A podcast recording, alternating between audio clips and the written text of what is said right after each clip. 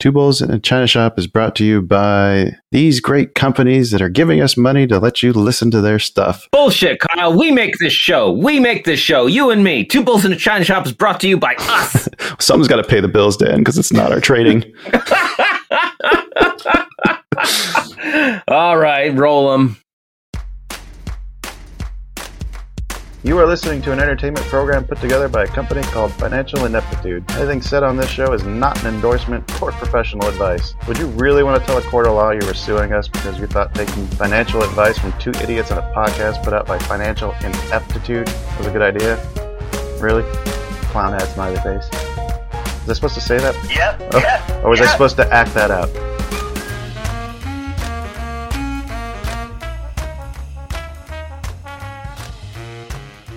Hello and welcome to the China Shop. I'm Shopkeeper Dan, and with me as always is Kyle, creator of FinancialIneptitude.com.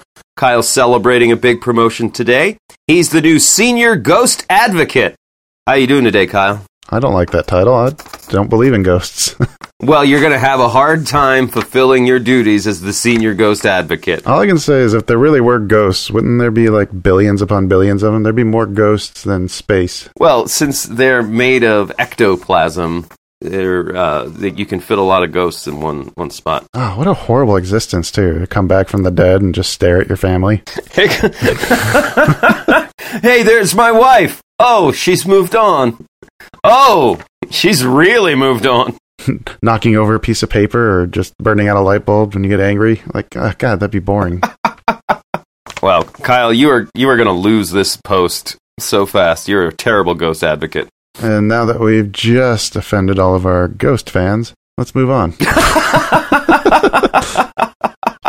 Oh, yeah. Come on into the shop with us today. Sit back, relax, hedge against the rage machine. We'd like to welcome any new listeners just joining us. We're here to smash our way into a complete set of fine china. Like to share our ever growing strategies for maximizing gains and cutting losses. And if you're new to the shop and stock trading in general, you can always check out the Knowledge Center on financialineptitude.com or give our uh, basic investing episode with Eddie Pence a listen. That's a good time. We'll have that link in the episode description. Best place to be, in my opinion, though, is uh, on our Discord server. Kyle and I are on there every day. It's really just awesome and uh, great place to be. Lots of stuff shared on there. And if you do join the server, send us a private message or email with your mailing address, and we'll send you a smash it yourself mug straight from the shop. We're just really glad you're here. It's a lot of fun, and it's always better with friends. Whew. All right. Any show news? Any show news? Oh, we got that uh, interview with Dr. Hans coming up That will be on this Wednesday. this Wednesday. And then we've got Victorio Stefano from Trade Pro Academy the week after that. I'm really excited to talk to him. I've been following him on uh, Twitter since we talked to George. Yeah. Uh, he's more of a day trader, but he posts all his ideas in the morning and then he follows up with them at the end of the day with what he actually did to show like the price points, uh, whether he's going to short or, or go long, um, depending on the price action of the day. So I'd like to learn how he reads, how to interpret the data that he's putting out and how he actually selects it. Should be a really good conversation. Sounds good to me. Uh, just those guys over at Trade Pro Academy, uh, they know what they're doing Oh yeah, more than we do. for sure. well, that, that's a that's a long list, Kyle. That's a No, long no, list. Folks, we've got just such a rapturous, hair raising, good time of a show today. We got lots of market moving news, we got plenty of stocks on the radar, and we got more options than a bottle of hot sauce on Taco Tuesday. So, when you say rapturous, are you talking about like the rapture? Are you saying that uh, Armageddon is near, or or just that people will be listening intently? Uh, no, rapturous in the, the state of mind and and being of uh, like such joy and exaltation. Okay, It's rapturous. That's putting a lot of pressure on us, but all right. I'm not not saying the rapture's coming. I'm saying you're gonna feel like you're on your way to see God as you listen to this show. I really don't like that word, just because it sounds a lot like raptor, and I don't like the idea that raptors may be coming. I still have nightmares from Jurassic Park. yes, at some point in this episode, a a raptor will appear and take a bite out of one of us. take your bets on who. Took a bite out of my bet pick, is what he did. And and folks, please reach out to us. We just love your messages and comments on Twitter and Facebook and TikTok and Discord. Uh, if you're old school, you send us an email to the number two bulls. It's two bulls, but the number two, two bulls at financialineptitude.com. Or give us a phone call at 725 22 bulls. Maybe you got a hot stock tip. Maybe you want to tell us about a great trade you just made. Or maybe you have just been raptured and you want to rub it in our faces. It doesn't matter. We love it when you reach out. Make something like that sound dirty. That's all in your head. That's a talent. I'm a clean boy. I don't have any dirty thoughts. We did away with the bet after after the disaster of April, right? We're not Yeah. we're not doing the bet anymore. Yep. Yeah. Okay, good. All right. So, moving on to news. No, no, no. Um I think I lead off with the bet. Nope. No, you don't. No? Oh, You- no. You lost more than me? oh, yeah. I I honestly didn't run your numbers. Oh shit. Okay. Well, hold on, let me get some popcorn. How'd your bet pick do, Kyle? Well, uh, I probably should have specified this last week, and I'm going to make sure that I specify it now. I am not taking any stop losses on this. This stock is all or nothing. I'm riding it into the fucking dirt or to the moon, one or the other. Oh, that was my understanding. Yeah, okay. I don't think I mentioned that or it got cut uh, when I listened to the, the episode replay. But uh, I've got CEL-SCI CVM. It opened last week at $24.06 and it closed the week at $21.39, Ooh. which drops my bet total down to $444.51. cents. Oh, god damn it. Oh, we're gonna have to do something stupid again at the end of May. I'm not sure if that data is going to be coming out in May either. I really hope it does, but I'm starting to starting to think this might be something that drags on for a while. But I don't know. I'm going to run with it. Sooner or later, people are going to realize that you know the holding the potential cure to cancer is worth something. It might be worth something. Yeah. Oh, well, I've been really pessimistic with the earnings this this whole year. Um, my my theory is this is it's a good bet to bet the stocks going down no matter what the earnings report was. And Allstate had been going up so much that Mhm. I thought, oh yeah, you're in for a fall. Nope. I did the old buy it Monday, sell it Wednesday, short it before earnings. So I, I moved in at 127, 54, sold at 127.46 for it's like 30 cents loss. Not a big deal. But that's when I shorted it and earnings came out and Allstate ended the week at 132.26. So uh, that's bad news for the short. yeah. Puts my total at $480.87. So down a solid 4%. Not starting May off well. Uh, and wait till you hear what the random did. Oh lord. Yeah. Uh, CCJ, I think is what we ended up going with. Opened the week at $17.02 and closed the week at $20.08. Oh, Uh, yeah, it's now sitting at $589.89. what the fuck? How is this happening? I don't know, but we should be betting the fucking randoms what we should be doing. Fucking A. Oh my god. And if you listen to our, our April review, you know that Dan and I will be taking the SAT test here next week Yep.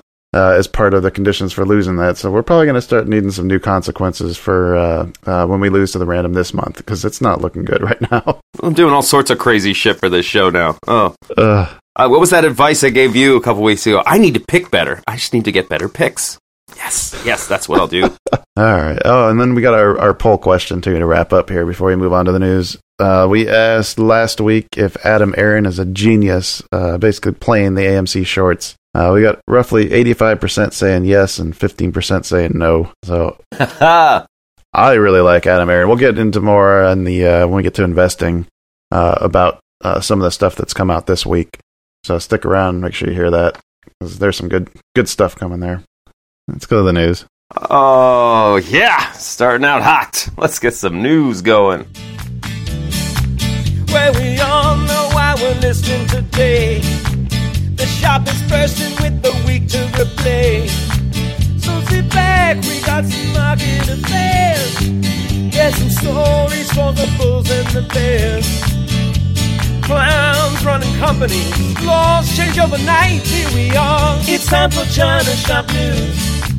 Yeah, now China Shop News. Boom. All right, Kyles, you want me to start off to, or you got the champing at the bit with some hot stories? Oh, there's a lot of news to kind of get there. So, I mean, I don't want to spend too much time on any one of these, uh, just because otherwise we're just not going to be able to get through it. But, uh, the financial services hearing for GameStop Part 3 took place uh, this week.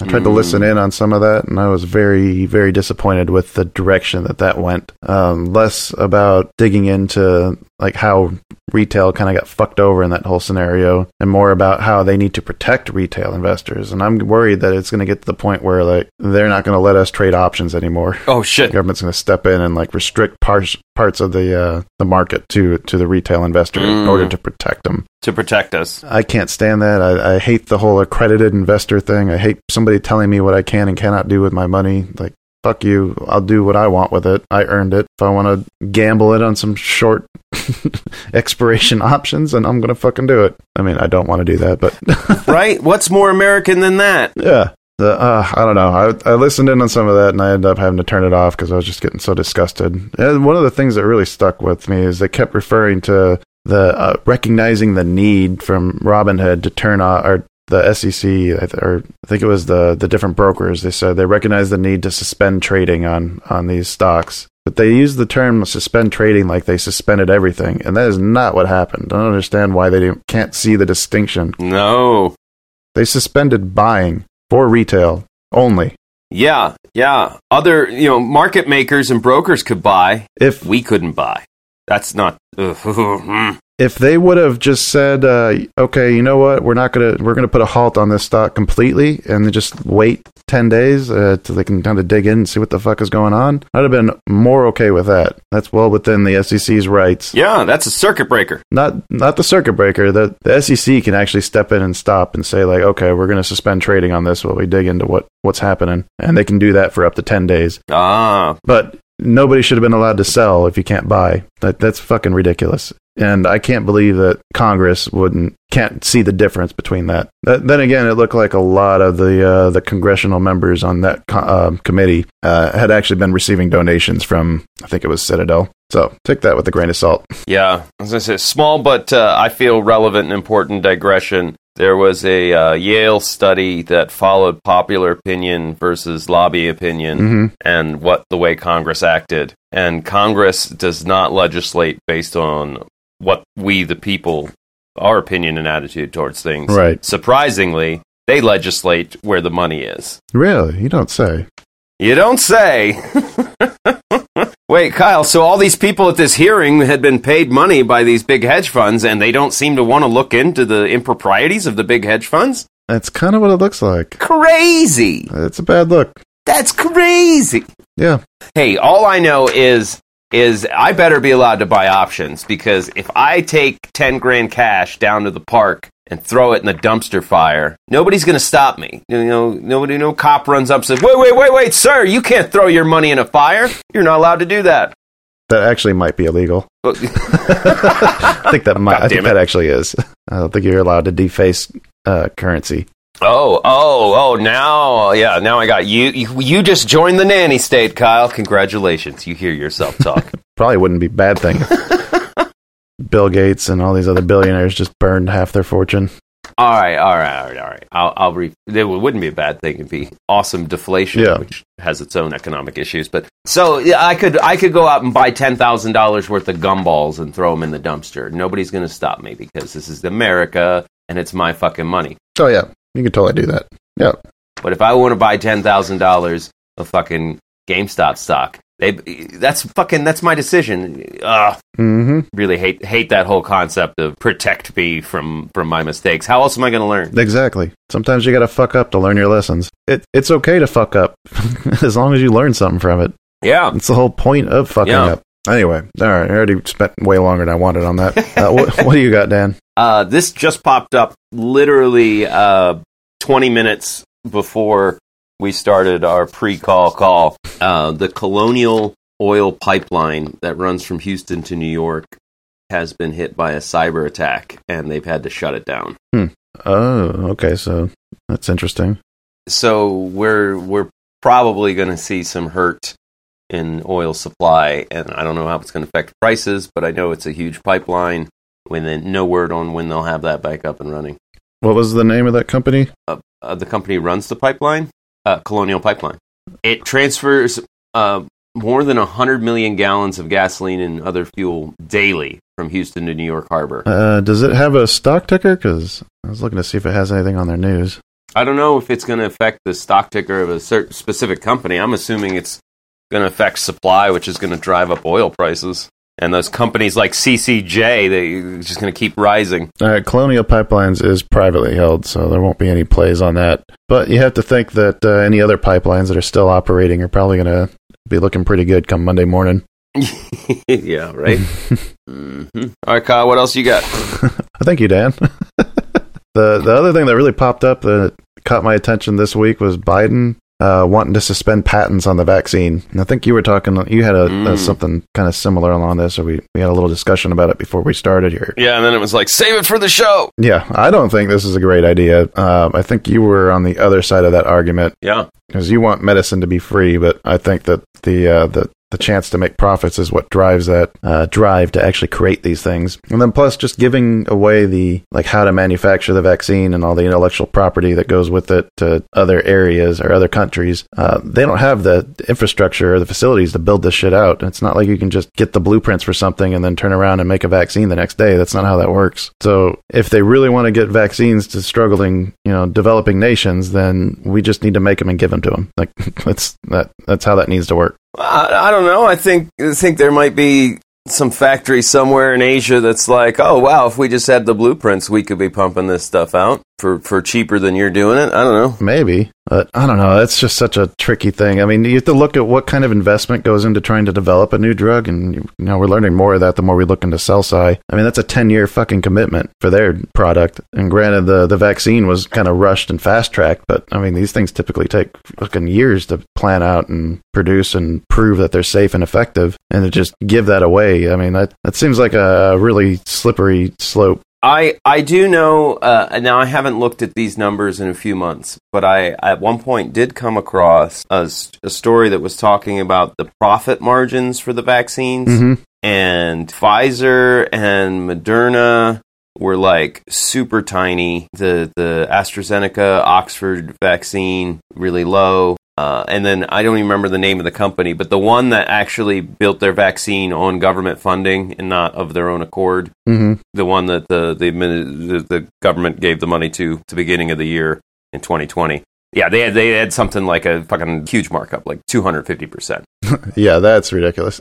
Was astounding. it was astounding that the private companies were like, "Oh no, no, we're not going to really, we're not trying to sell this for a profit. We're just trying to get it out there." And then the, the company that got all the private the, the public funding to, to do the vaccine was like, "Well, yeah, we got to make a profit." It's like, wait, this is supposed to be backwards. What are you doing? that is interesting. no, no, you, you're absolutely right. There are significant costs involved. I just, I, I always like to try and reason from a place of, I just don't feel like money should be the only motivating factor for everything humans do on the planet. Well, that'd be nice, but I mean, isn't it isn't it yours? No, absolutely not. Would you go to work if you didn't have to? I wouldn't go to the hotel, but the things that I work on outside of the hotel, I'm not making money on right now. I do them because I love them. Like what? Ron and I are finishing up a short film that we shot. This podcast hasn't she- seen me a dime, and I put a lot of work into this. Hang on, this podcast is getting sponsors, and Oh, the podcast makes money, but I don't make money. We're talking about what's in it for Dan here. you're building future equity in all these projects. Certainly. Okay, well, if it all went away, if if I if I won the lottery tomorrow, I'm not going to stop doing stuff. I Yeah. wouldn't stop doing this show. Yeah, that's fair enough. But then you don't have to worry about money. So that's money's still underlying factor in in the choices. Okay, so this is this is the weirdest fucking tangent ever. I'm glad you're still with us. I know, right? Yeah, let's. Uh, I don't know that this is necessarily enthralling. It's not. It's not, and, and it's all gonna get cut. No, it's not all gonna get cut, but I'll probably just wrap it up here. Yeah. Uh, uh, I would love to see and live in a world where we can do things without money being the motivating factor. That being said, that's not the world we live in. No, not even close. And I understand. I understand the concern with a company like Pfizer, who was not selling their vaccine at a huge markup. And now, now uh, their patent, you know, the government might step in and say, no, no, this patent, anybody can have it. I get the concern because it's not just the vaccine. There were there were proprietary steps that when they made this vaccine, there are pieces of that patent can be used for other vaccines. Like I, I yeah, I, get I get why Pfizer would step up and be like, oh hey, Another aspect of that, I mean, you don't know the the qualifications of the people that you're giving this over to. I mean, who knows what they're going to start flooding the market with? Oh, knockoff vaccines. Whether it's going to be safe or if they're yeah yeah exactly. And that is a real concern. Yeah. Oh, it really truly is. I'm laughing, but it's no laughing matter. Uh, they they were having a problem with uh, with heart medicine, counterfeit heart medicine in uh, coming from Mexico Oh God. uh, a couple years back. Yeah, I, I go that I go down to Mexico for my, my dental and to get my pharmacy stuff, and there was like big warning, like, "Oh, you go to the pharmacies? Well, don't get your Lipitor or whatever." It's like, oh shit. Uh, to tie this back into the markets, uh, I think this might be why OCGN, Ocugen, has been on such a free fall Mhm. after skyrocketing um, Oh yeah, t- the last, uh, you know, the previous week. Uh, yeah, I think this is probably what was causing it to, to fall. That I, I have a hard time seeing this thing getting passed. I'm pretty sure um, there's going to be a lot of, as we just discussed, lobbyists uh, opposing this. And I do feel like uh, uh, Pfizer is is correct. Like at this point, who's going to ramp up their vaccine production for these patents that is able to do it? Because everybody all over the world's already been so vaccine focused for so long. Like who's left? The other interesting question is going to be how, uh, if the, the severity of the coronavirus suddenly is no longer as severe in the media's eyes, once the you know the the big pharma companies are standing to lose potential profits. Like, no, we don't need to give this away. It's not a big deal anymore. Big deal anymore. Oh Lord. Oh yep. It's gotten crazy in India. yeah, I know. the amount of people getting dying now.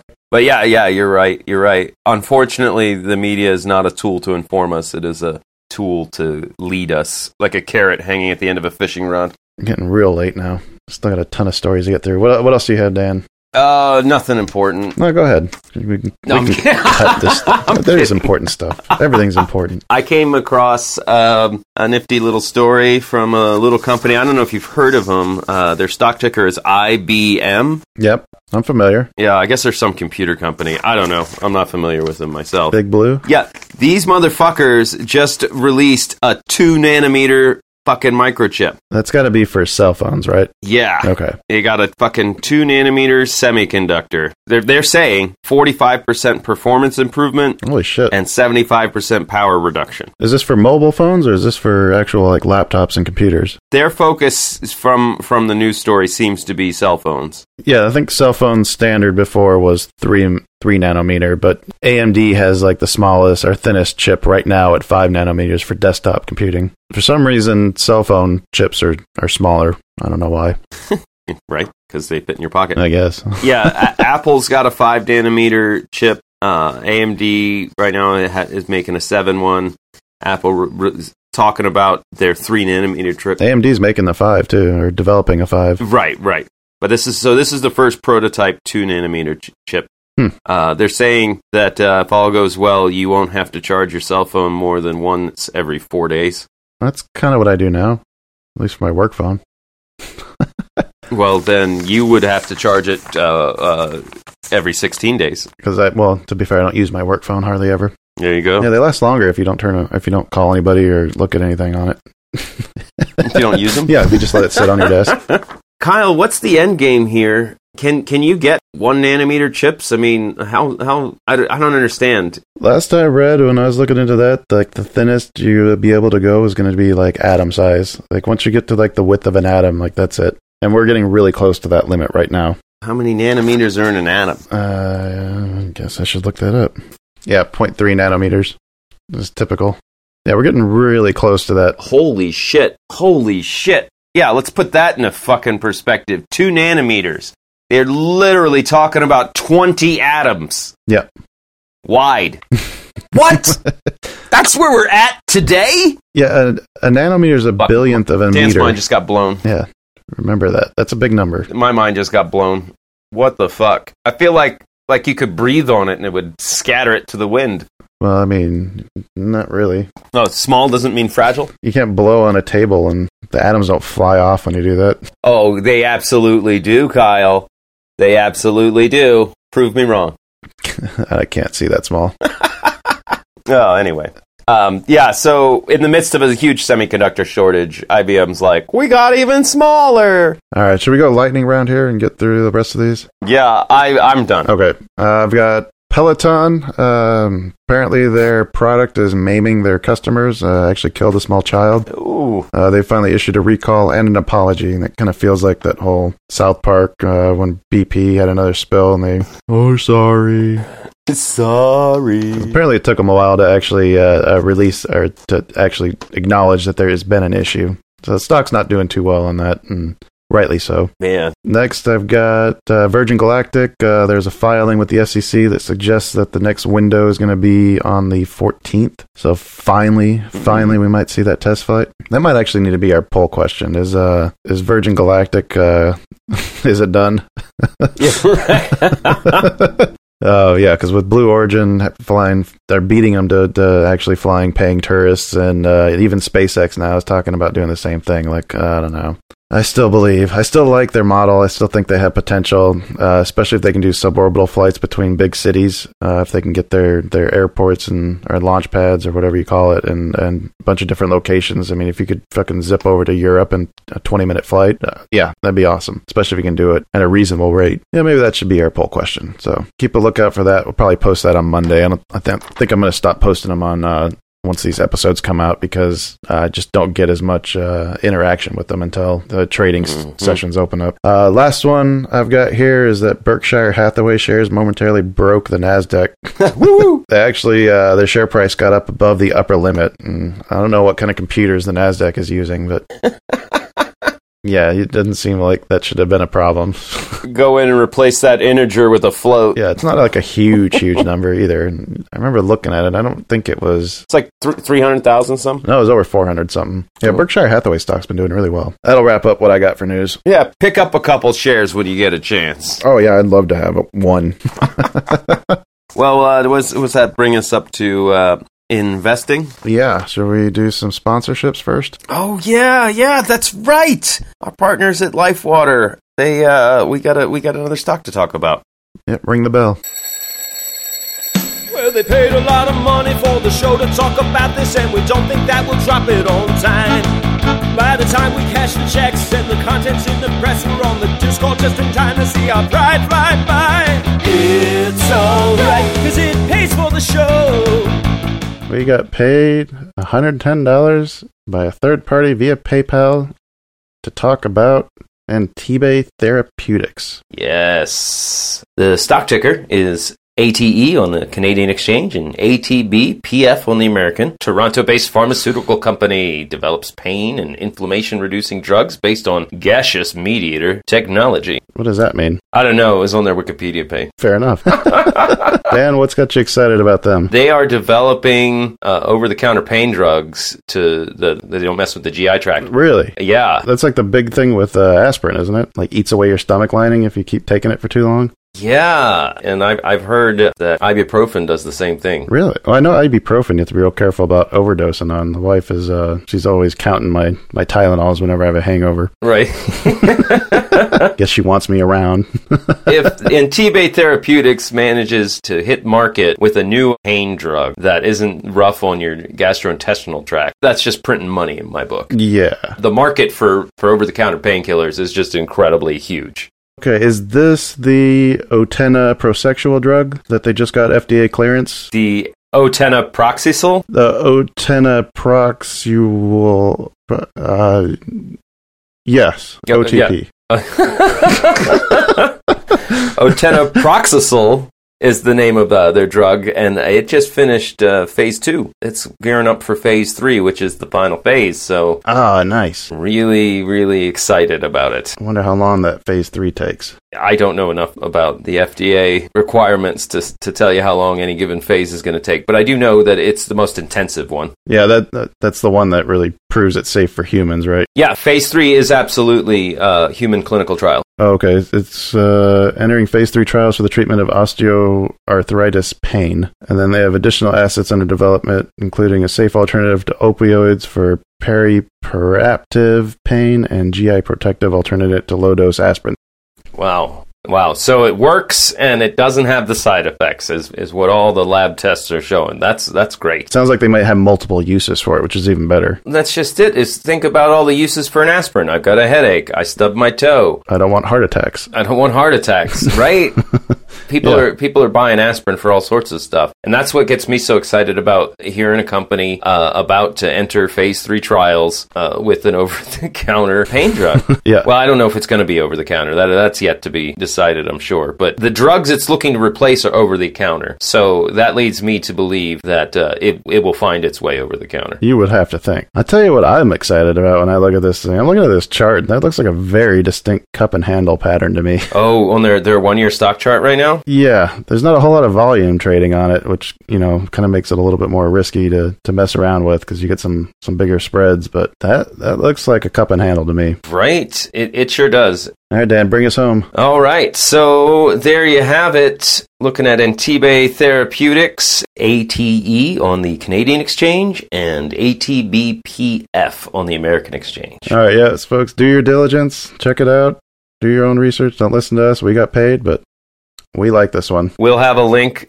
to this uh, in the episode uh, description. You can follow and, uh, and and check it out for yourselves. It's alright, cause it pays for the show. Okay, all right. Uh, did you uh, did you ever actually buy any of that, or or were you just watching it? Um, I had a couple shares for a few days, and then uh, I I reassessed it. And it, again, it was like, Dan, your portfolio is not picking up shares here and there. You're trying to play the wheel. Stay fucking focused. Get in the game. So I sold them. Okay, so I don't have to update the disclaimer. no, no, no, no, no. Okay. And, no, and it had yeah, it had nothing to do with the stock itself. I, I sold a couple others too. It, it just became like you're uh, you're just buying the new fancy thing. You you like it, but it's not my strategy. Nothing wrong with the stock. Yeah. It's just I need to stay to my strategy. I like the potential of that one, but to me, that's a longer term play. You're going to have to really. I would like to keep an eye on it and see a little bit more positive movement out of it before I start investing my money on. But it probably will end up in my uh, watch lists of, of up and comers. Yeah, well, you know, pain pain med like that. It's it's not on par, total par with uh, CEL-SCI cancer cure, but it's it's close. An aspirin that doesn't destroy your intestines, yeah, that's fucking pretty impressive. yeah, yeah. All right, uh, you want to do Sue too, or do her after uh, investing? Before we move on, I'd like to take a moment to tell everyone here, in case you have never heard the good word, Two Bulls in a China Shop is brought to you by Sue Pullen at Fairway Independent Mortgage and Equal Housing Lender. Sue is a wonderful certified mortgage advisor who focuses on finding, uh, matching you up to, to exactly what you need, what's right for you. Uh, she's got over 20 years of experience. She's helped thousands of people, whether it's purchasing, refinancing, even reverse mortgages. Uh, she helps. That's what she's there for. She loves to help. She's licensed in 26 states and growing. So reach out and see what Sue could do for you. Best way to reach her is just give her a call, 520-977-7904. Or uh, you can you can hit, shoot her an email, spullen at fairwaymc.com. Fairway Independent Mortgage has an MLS number of 2289. Sue Pullen has an MLS number 206048. That email again is spullen at fairwaymc.com, and that phone number is 520-977-7904. Reach out to Sue Pullen for all your mortgage needs. All right, got my bathroom break in. Um, the cat snuck in while I was able to do that. Couldn't shoo her back out, so you might have some some meows to go with your chickens. Ah. Yeah. I know what you're talking about. Those chickens. God damn it. They were loud this morning, too. I'm, I'm hoping they're not on the, the recording. They were on the last one, like really loud.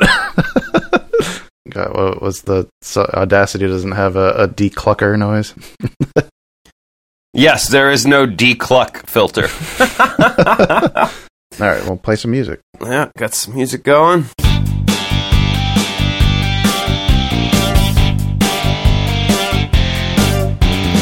Now look at them bozos. That's the way to do it. Do your investing up commission free. That ain't working. That's the way to do it. Money in something like the S&P. It ain't certain, but that's the way to do it. Let me tell you, just play it long. Maybe get an index tracking marijuana. Maybe get some Arctic space fun.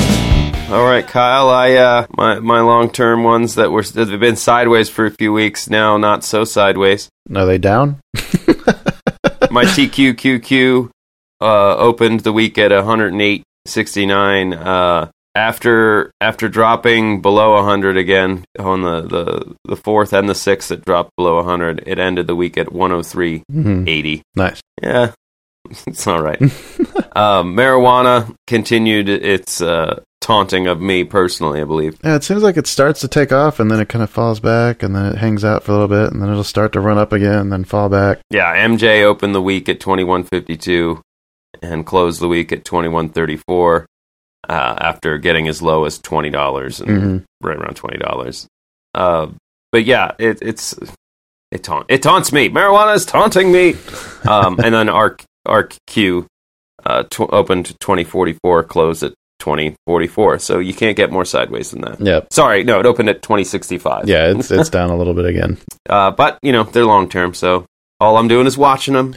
Yeah, and I think uh, I think we've probably seen the bottom on Virgin Galactic. Personally, I think that 1963 ish, somewhere around there, was like the last line of support, um, and it looked like it held that. So hopefully, we've seen the worst. I mean, obviously, that's going to depend on whether or not their test flight explodes or lands safely, or even fires. I was going to say, or even never happens. A test flight's got to happen. Has to happen at this point. I feel like when I'm pleading with my positions, that that's probably a sign I should probably not be invested in them anymore. yes, their their 52 week low is $15 something, and they are really trying hard to get back down there. Oh man, I should be buying more right now. Should be buying more, I think. Well, th- what I said was supposed to convince you not to buy more. No, you just did the opposite. Like, oh, discount, discount. When Richard Branson's selling his shares, it's a good time to buy, right? Yeah, he sold five percent of his shares. He still has a large position. Oh yeah, well, it's easy to have a large position, large position when you're the founder. We'll see if he sells them after he does his, his flight. Got what I wanted. I'm out. All right. Uh, my week here. Uh, let's see. I made two two buys. I bought shares of CEL-SCI, obviously. hmm Um, bought that at twenty one thirty five. So I was kind of I was really happy with that price. Uh, I also bought shares of AMC right before close on Friday. Uh, I had been watching it bouncing around that nine dollar mark, seeing if it was going to hold, waiting for it to, to bla- break out of that uh, downward channel. It had been it had been bouncing around through the last uh, you know eight eight days or so. Uh, and we finally got that on Friday, so I went ahead and bought bought about hundred shares to to bring up my total position on that to an even thousand. And we've been talking a lot about AMC the last uh, um, what, week or two, and for good reason. AMC also had their earnings call on Thursday, and I, I jumped in and listened to the call as it was happening. I made some notes, so let me see if I can dig them up here real quick. Just some of the, the interesting things that happened or that were reported. Uh, okay, let's see here. Uh, the biggest thing that, that caught my attention was that they reiterated that there were over 3 million individual shareholders, and he also specified that they were retail investors. Mm. As of March 11th, retail owned approximately four fifths of the total outstanding shares. Uh, they pushed back the shareholder meeting, and uh, part of the pushing that back was to allow all these new shareholders to have a chance to vote on the company, is what Adam Aron says. But I think it's because he wants to get another count. Yeah. There's supposed to be another count coming out June 2nd, I think is what they, they specified in the call. That could really expose uh, a lot of these naked shorts that are speculated to be going on with this company. Uh, the next thing that caught my eye was that they'd raised nearly $4 billion over the course of the year. Uh, the company has actually ended the quarter with more cash on hands than, than at any point in their, uh, their previous 101 year history. They have enough cash to support operations with no revenue through 2022. Wow. So the whole play of shorting this company into bankruptcy uh, just got a whole lot Won't work. uh, more dismal. yeah. um, let's see. They also increased their market share of moviegoers over the past year to 33% uh, from about 25%. They don't think they're going to keep that whole share as stuff starts opening back up, but that was still interesting nonetheless. Last one was a nice uh, nod to all the, the apes out there holding AMC. Uh, Adam Aron personally is matching AMC's $50,000 donation to save the gorillas. Yeah, I love to hear that. Yeah, Adam Aron's on. If he's on Twitter now, he's getting more active with it. Uh, you know, try to interact with them. He had a real good chance he's actually going to follow you. He's going through following a bunch of the the people tweeting at him right now. Oh, that's fun. So I'd love to see that from CEO. That's fun. my new favorite CEO. right? Do you want to jump into some weird shit that happened on Thursday, but you said you had something you want to go through first. Oh well, my stuff might go w- well with your weird shit. What was? Okay. Are you, are you talking the tin tinfoil hat theory? Yeah, there's some tinfoil hat shit here. Uh, All right, yeah, yeah, go, go, go, go, go, go, go. I'll, I'll add on. I'll just try to give some of the facts here. Uh, I was watching AMC. I think this is on Thursday, and like in the morning, it hit like a high of like somewhere around like 960, and then dropped. The high somehow dropped later in the afternoon to like 927, and I couldn't figure out what the hell was going on there. Uh, I started digging around on Reddit just to see if anybody else had noticed that, and yeah, there's a lot of speculation that something weird has just happened. Um, I feel bad for saying this. The speculation is that like somebody just got margin called, and the speculation is that it's a market maker because a bunch of volume Mhm. disappeared from a lot of heavily shorted stocks, uh, including AMC and GameStop. Like the volume is just adjusted, and there's a bunch of stuff that had trading suspended for about five minutes uh, around the 11:30 mark. So the thought is that Wow. uh, if because there's a bunch of other trades that were going through and a lot of other heavily traded companies, like it wasn't just it wasn't like everything stopped. It was only specific stocks that stopped trading for a five minute period. The thought was that maybe they had to shut down in order to reroute orders through like a different market maker. And I think the the explanation out there from like you know the people in that world is some kind of glitch, which is probably more probably accurate. but man, there's some really interesting uh, DD on Reddit that really makes it look like they might be onto something. Thinking that one of these market movers like Citadel ended up actually getting margin called, or or something happened with them. Yeah, it's very possible. You know, we don't get to see. You know, none of that's public. Right. You know, they don't. They do that and all in the dark. Uh, I, I I feel like uh, uh, one of the things I came across does go into this. Uh, the Federal Reserve issues a semi-annual financial stability report, Mm-hmm. and Fed Governor Lael Brainerd, in the part of the statement, warned that uh, rising debt of hedge funds, much of which is not recorded by regulatory authorities, poses growing risks for the stability of the financial system. So, Oh, one, Yeah. uh, the the Fed is addressing hedge fund debt, and two, saying we're we don't we don't record it's regular. There's this isn't regulated, so we Yeah. don't, we don't know what a hedge fund's debt is. yeah, that's a problem. I agree with that 100%. Y- Yeah, yeah. Uh, I mean, was there any warning when Archegos blew up? It just one day fucking Viacom dropped. None you know, us. 50%. Yeah, well, yeah, Yeah. exactly. Viacom just fell off a cliff. Yeah. Yeah, she's and she's she's saying that uh, basically when one hedge fund goes down, it's going to cause another one, and then another one. Like George Papazov was saying, it's just dominoes. Yeah, that's it's the domino. Yep. And so when when you've got the actual federal Federal Reserve coming out and saying, "Hey guys, we're in a really vulnerable position right now. It's not good." You know, you you I've gone my entire life without the Federal Reserve mentioning mentioning hedge fund risk management. Uh, the, fact that amidst all of this chaos that they're coming out saying now, ugh, How do you unwind it? how do you unwind it? Yeah. We just saw how much vol- value was pumped into like Discover and Viacom from one hedge fund. God damn, if if they all fucking fall. Well, to put it in her wet words, this combination of stretched valuations with very high levels of corporate indebtedness bear watching because of the potential to amplify the effects of a repricing event. yeah, translation.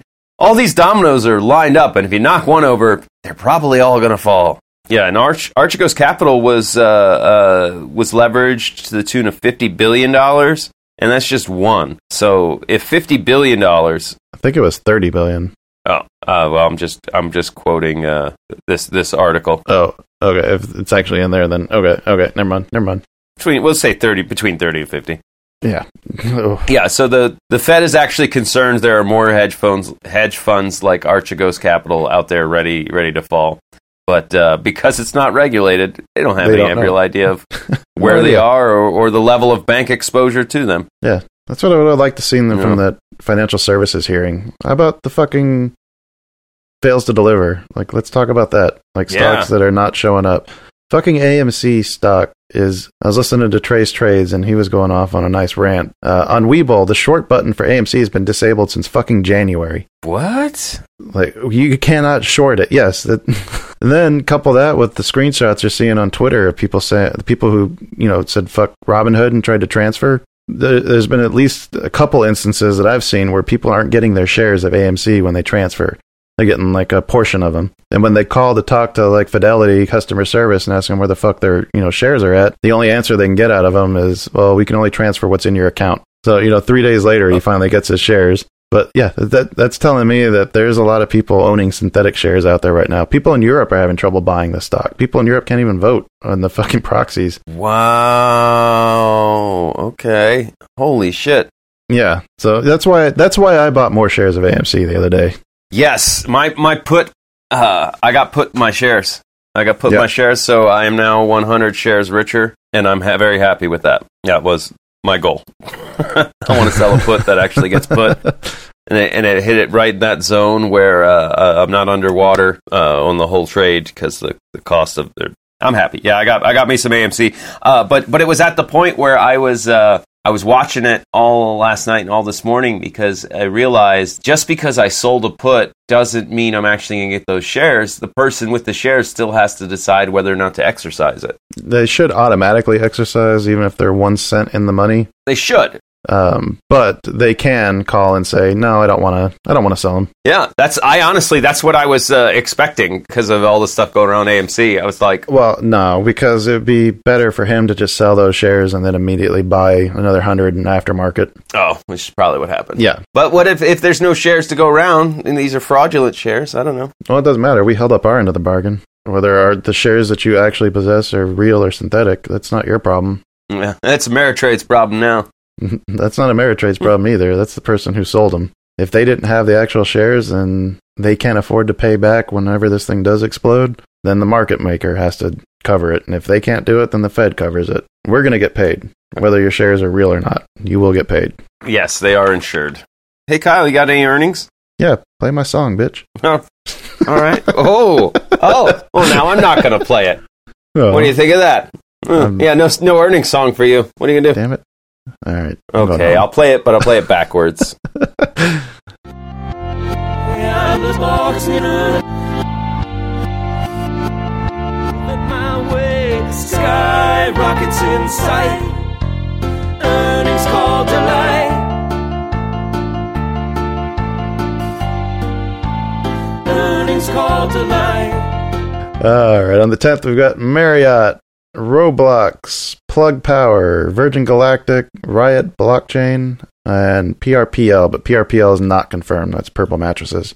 Uh, on the 11th, we've got PLTR, uh, Unity, U, uh, QS, QuantumScape, DAR, Darling Ingredients, BGS, and Sundial. Uh, on the 12th, we've got Sonos and CVM, CEL-SCI, although CVM is also not confirmed. Be really nice if they do a data drop on that phase 3 trial with their earnings. on the 13th, we've got Alibaba, uh, Disney, Coinbase on their first earnings report since IPO.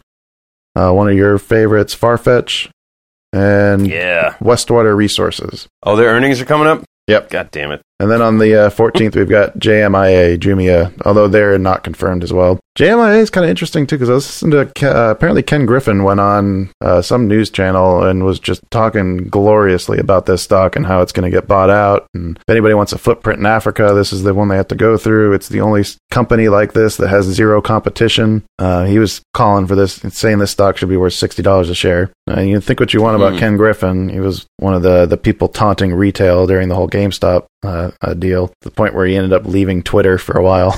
but he likes Jumia, so I don't know. I'm getting a little nervous now about it. Maybe it's distraction, trying to get people to sell their AMC to buy Jumia. right? Yeah, anything to get you to sell those AMC shares. yeah, I'll sell them when they're 500 a share, and I don't have to go to work anymore. Right. Sounds good to me.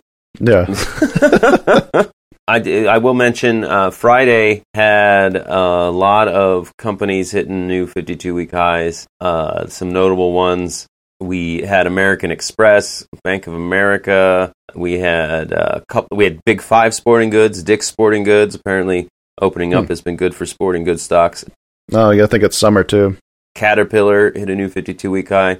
Uh, we had uh, Cigna in health insurance. We had Cisco communication systems, uh, Keurig Dr Pepper, Dish Network, Allstate. There, Allstate. No, not not them. We we did not get uh, more more Allstate. Uh, though I wouldn't have been surprised since it was I did have it shorted. Um, at least it didn't show up on the list, probably because of the volume. Oh, okay. Yeah, FedEx. I mean, just just yeah, there was 248 companies on the fucking list Friday. Oh, Jesus, really? Yeah, Guess, Jeans, Goldman Sachs, Goodyear Tire, Home Depot, HP's back on the list, H and R Block Hmm. back on the list. Yeah, I mean Friday was just a killer day. Uh, KB Homes, Keurig Dr Pepper, Kraft Heinz Company. I shit didn't yeah, just that so much. many to choose from. oh yeah, and uh, one of your favorites, Nucor. Yeah, uh, I actually sold them too. I sold them to to move into CEL-SCI. I did not sell them at 98. I sold them at like 93. What what great timing you have, Kyle. Uh, I, I got a price I was happy with. I actually I'm laughing, but selling on the high and buying on the low is exactly That's what you're you wanna supposed to do, doing. and it's kind of what I don't do. All right, so uh, uh, that that's uh, those are just a few of the ones that hit new highs on Friday. So check those out if, if you're into that kind of thing. All right, should we play a trading song? Oh, is there music on this show? Hmm, let me see. Let me find it. supposed to be. it. There we go.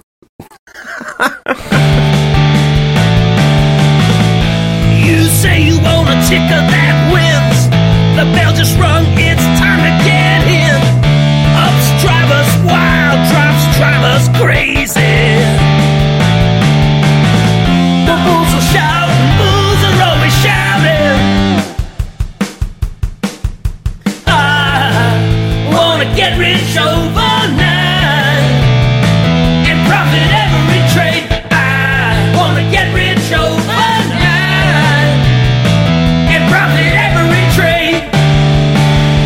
So I uh, I've started the week, Kyle. I managed to sell those uh, SPY calls Yeah, at uh, Tasty Tasty Gains. It's the first thing I did on Monday. nice. that that uh, that strategy is working really well. I'm going to be looking to move in. Uh, oh, where's the calendar? This this upcoming Thursday, I think, is the other is the next buy date for that. Yeah, I think I'm. Uh, I think I'm done trying to fuck around with that.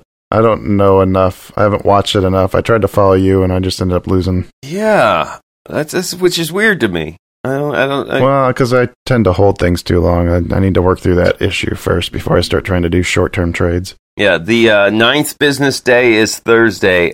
So I've been kind of jumping the gun and buying them on the, the day before the ninth business day. I've been diving on the eight, been buying a little on the eighth business day and a little on the ninth. So so this Wednesday I'll be looking to buy some more SPY calls depending on, and I'll pick the strike price depending on where it's at. I I, I try to get the one the strike price closest to where uh, it's at Mhm. outs it's just just outside the money. I'm sorry, it's not working for you. It's it's working like gangbusters for me. It's it's me. I think you're farther along in the uh, the take profits mentality than I am. Um, like I said, I need to work through that. But, do you make any other trades? Yes, uh, I I bought uh, bought back some of my the wa- Westwater. I bought my well, bought back my last Westwater put because I decided why why wait until June to buy them at five hmm when I can just buy a hundred more when they're down near four dollars. You can always skip the put if it's uh.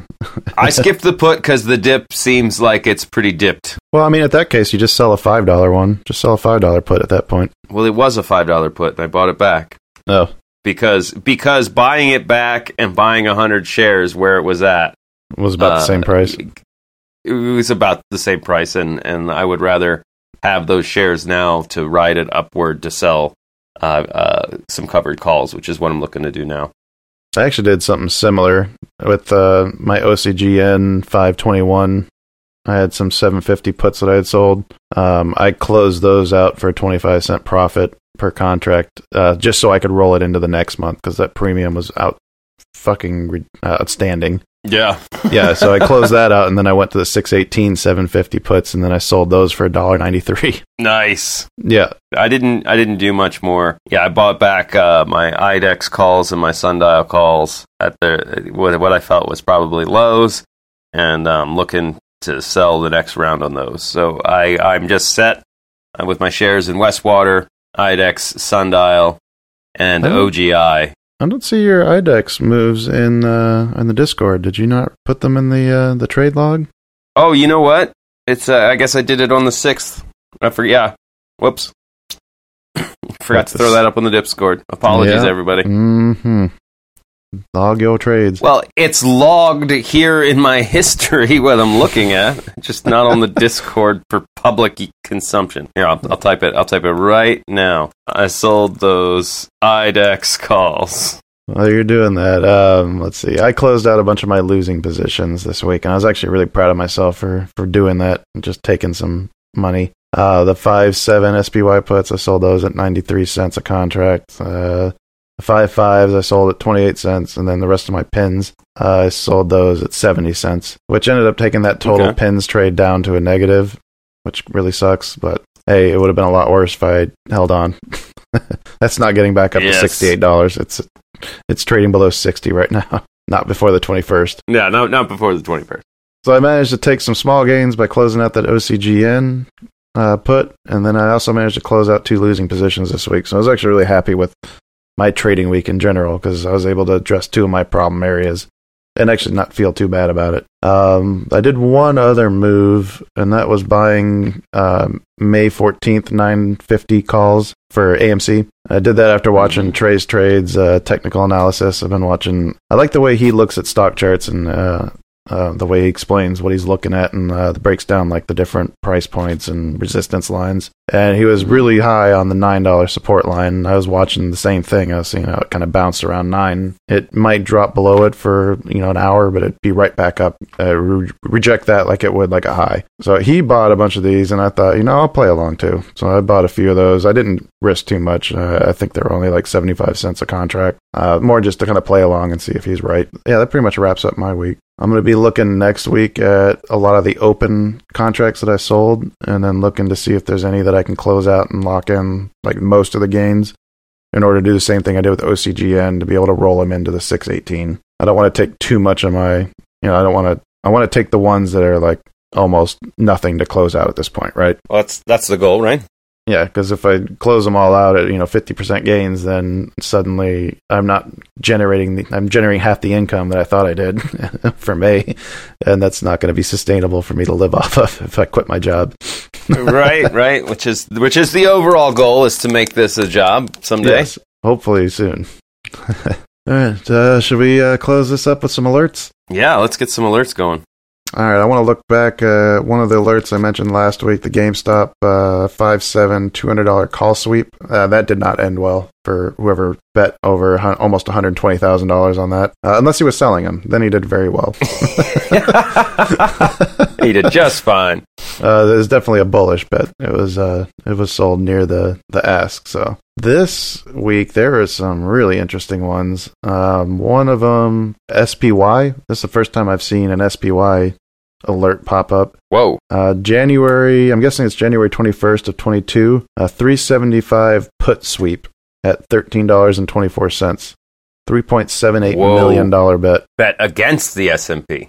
Yes. And eight Mm. months down the road, too, which is kind of nuts. So somebody thinks a big fall is coming. Wow. And the other really big one that I saw pop up was a Jumia, uh, uh, again, January 21st, 22. A $27 put at 750 and that was a $2 million trade with neutral sentiment Mm. on that one.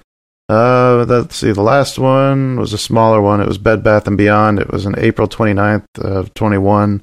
Uh, $28 call sweep at $2.52, 80, about $85,000. Uh, another bullish trade. Uh, I might follow that one. I might buy a couple of those too. I like, I like Bed Bath and Beyond's uh, direction. I like the shift that they're doing to, to, uh, you know, more online stuff. And each time their Mhm. earnings reports come out, you're seeing more and more of that shift, uh, that, that goal being realized. Seen it work. Yeah, they're pulling it off. I may try to jump on board with this one. It's nice that that one's so far out too, because uh, if he's betting on like a nearer term move, because it's you know not until August, should have should keep a lot of that time value. Yeah. Time for some Western themes. There's nothing Western about this show, Kyle, except the good, bad, and the ugly. Why don't you go first and lead us off, Dan? Well, the the good for me was definitely selling uh, more off my uh, naked S&P calls. Mm-hmm. on uh, Monday. Uh, sold those for a smooth 26% gain. Nice. Oh, no, no, no, sorry, sorry. I sold those for a 31.5% gain. Oh, even better. And that put the total uh, of this strategy, of me doing this strategy since I started uh, April 14th, Mm-hmm. that put my total total gain at 26% since I started it. Oh, really? Uh, yeah. Huh. That's very interesting. I've got the the money that uh, yeah I put I, I, in my head. I split off some of my portfolio and said this cash is for this strategy. Mhm. So it's it sits in cash. You know, I sold those off, and it's just been sitting in cash, waiting for the next time. And uh, I'm gonna I'm I'm I'm gonna just keep rolling. I'm just gonna keep rolling it forward, all in, everything I made from it. Not to, not gonna take any of the profits out. I'm just gonna put them forward to the next time. You know, the next set of calls to buy, and I'm gonna see how big I can fucking get this motherfucker. I would take the profits out and just keep doing the principal. Because if you keep going all in, you're like one bad news announcement away from being wiped out, and you don't want that. Well, from this ball of money being wiped out.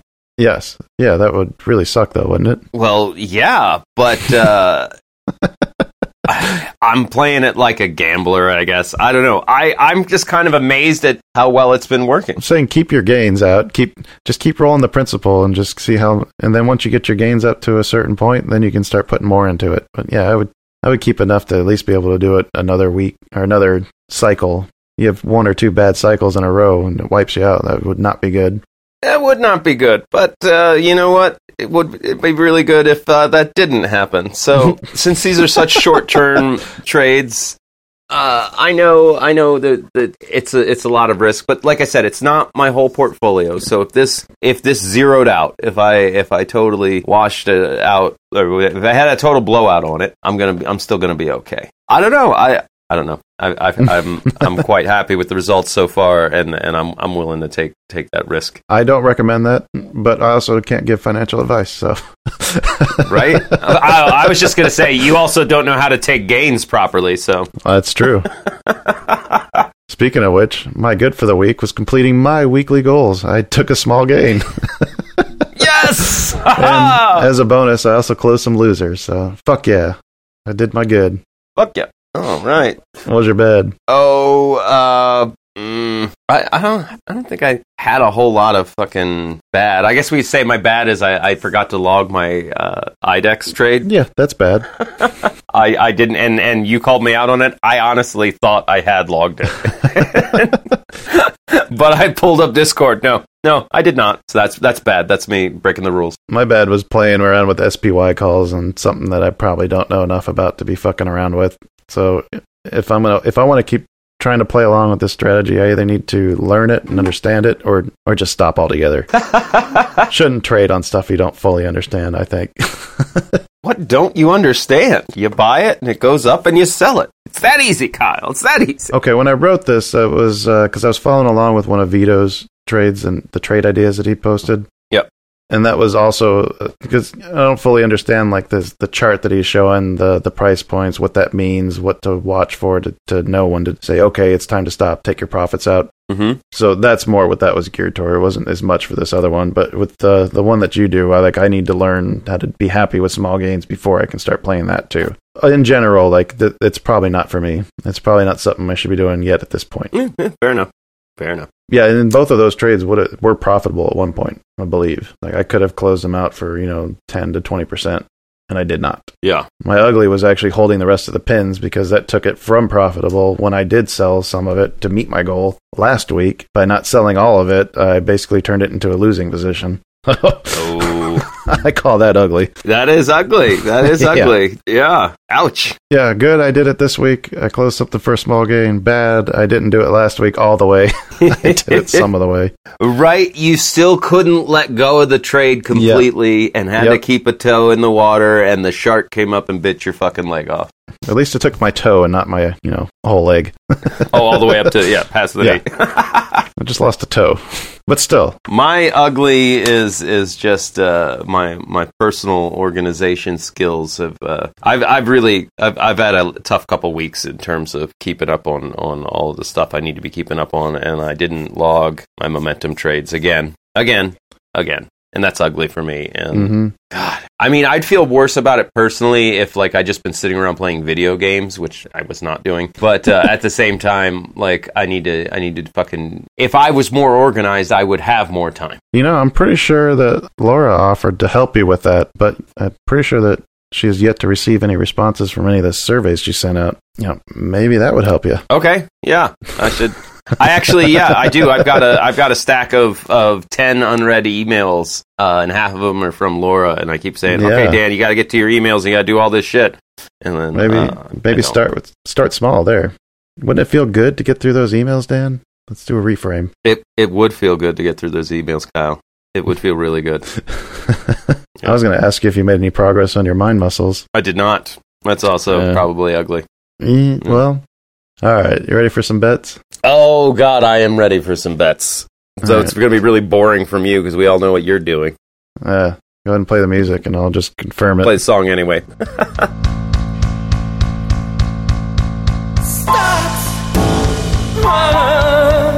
in the center of a universe.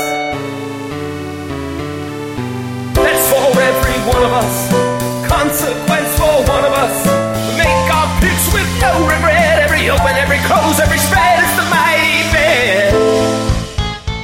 all right, Kyle, you were uh, the biggest loser this week. What's your bet pick? I'm going to hodl CVM. I'm holding on to this one for dear life. I, I want to pay the guy who, who played Hodor on uh, Game of Thrones to just Oh. record him saying "Hodl, Hodl." I've actually not seen that show. Oh, well, watch it all the way up to the last season, and then only watch the first three episodes of the last season, and then call it done. It'll be, Okay. it'll be a really good time. All right. uh, what's your bet for this week, Dan? Uh, Keurig Dr Pepper. Really? Yeah. Why? Love those guys. Well, because uh, I love uh, Dr Pepper. I love drinking it. I love bathing in it. I love throwing it at people. I like Dr. Pepper mixed with Pepsi. Ooh, fancy! They they hit more fifty two highs on Friday. They they've just uh, it's and it's an all time high for them. Let's see. It's got an 8 outperform score. Research team says reduce. The street says sell. Oh well, if the street is saying sell. well, no, this is how you're you find these. You've done you've done pretty good picking some of these ones. I think Budweiser Yeah. actually just fucking skyrocketed uh, last week. Finally, Fuck yeah, you identify them. You're just not always right at the right moment. my my my timing is isn't the best. Yeah. Well, I mean, yeah. these things are hard to time.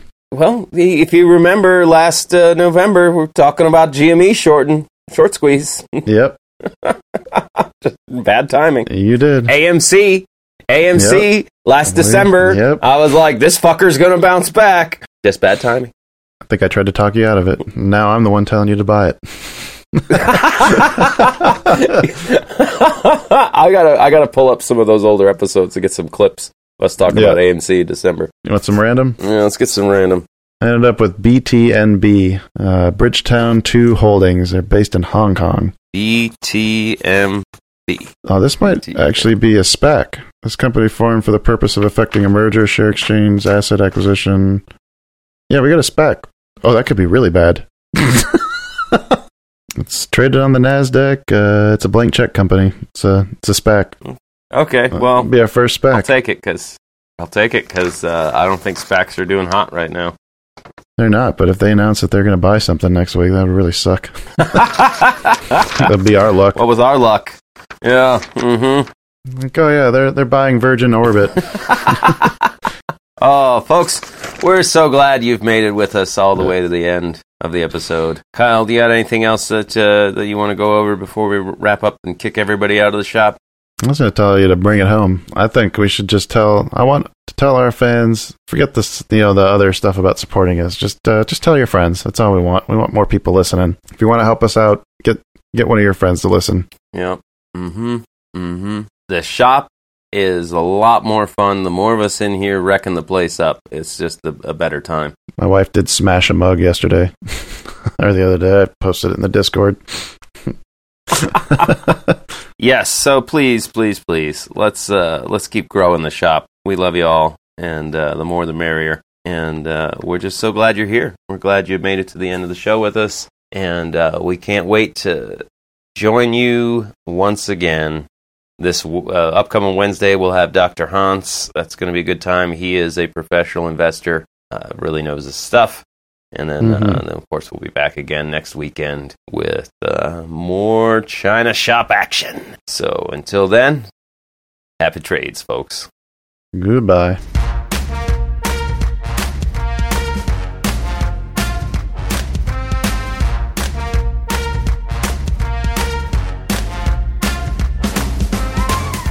Bulls in a China Shop is an entertainment program, and all thoughts and opinions expressed in the show belong to the hosts and not of any company. They are not intended to provide specific advice or recommendations for any individual or on any specific security or investment product. It is only intended to provide entertainment about stocks and the financial industry of trading. If you make trades based on what you hear in this show, you assume all risks for those trades.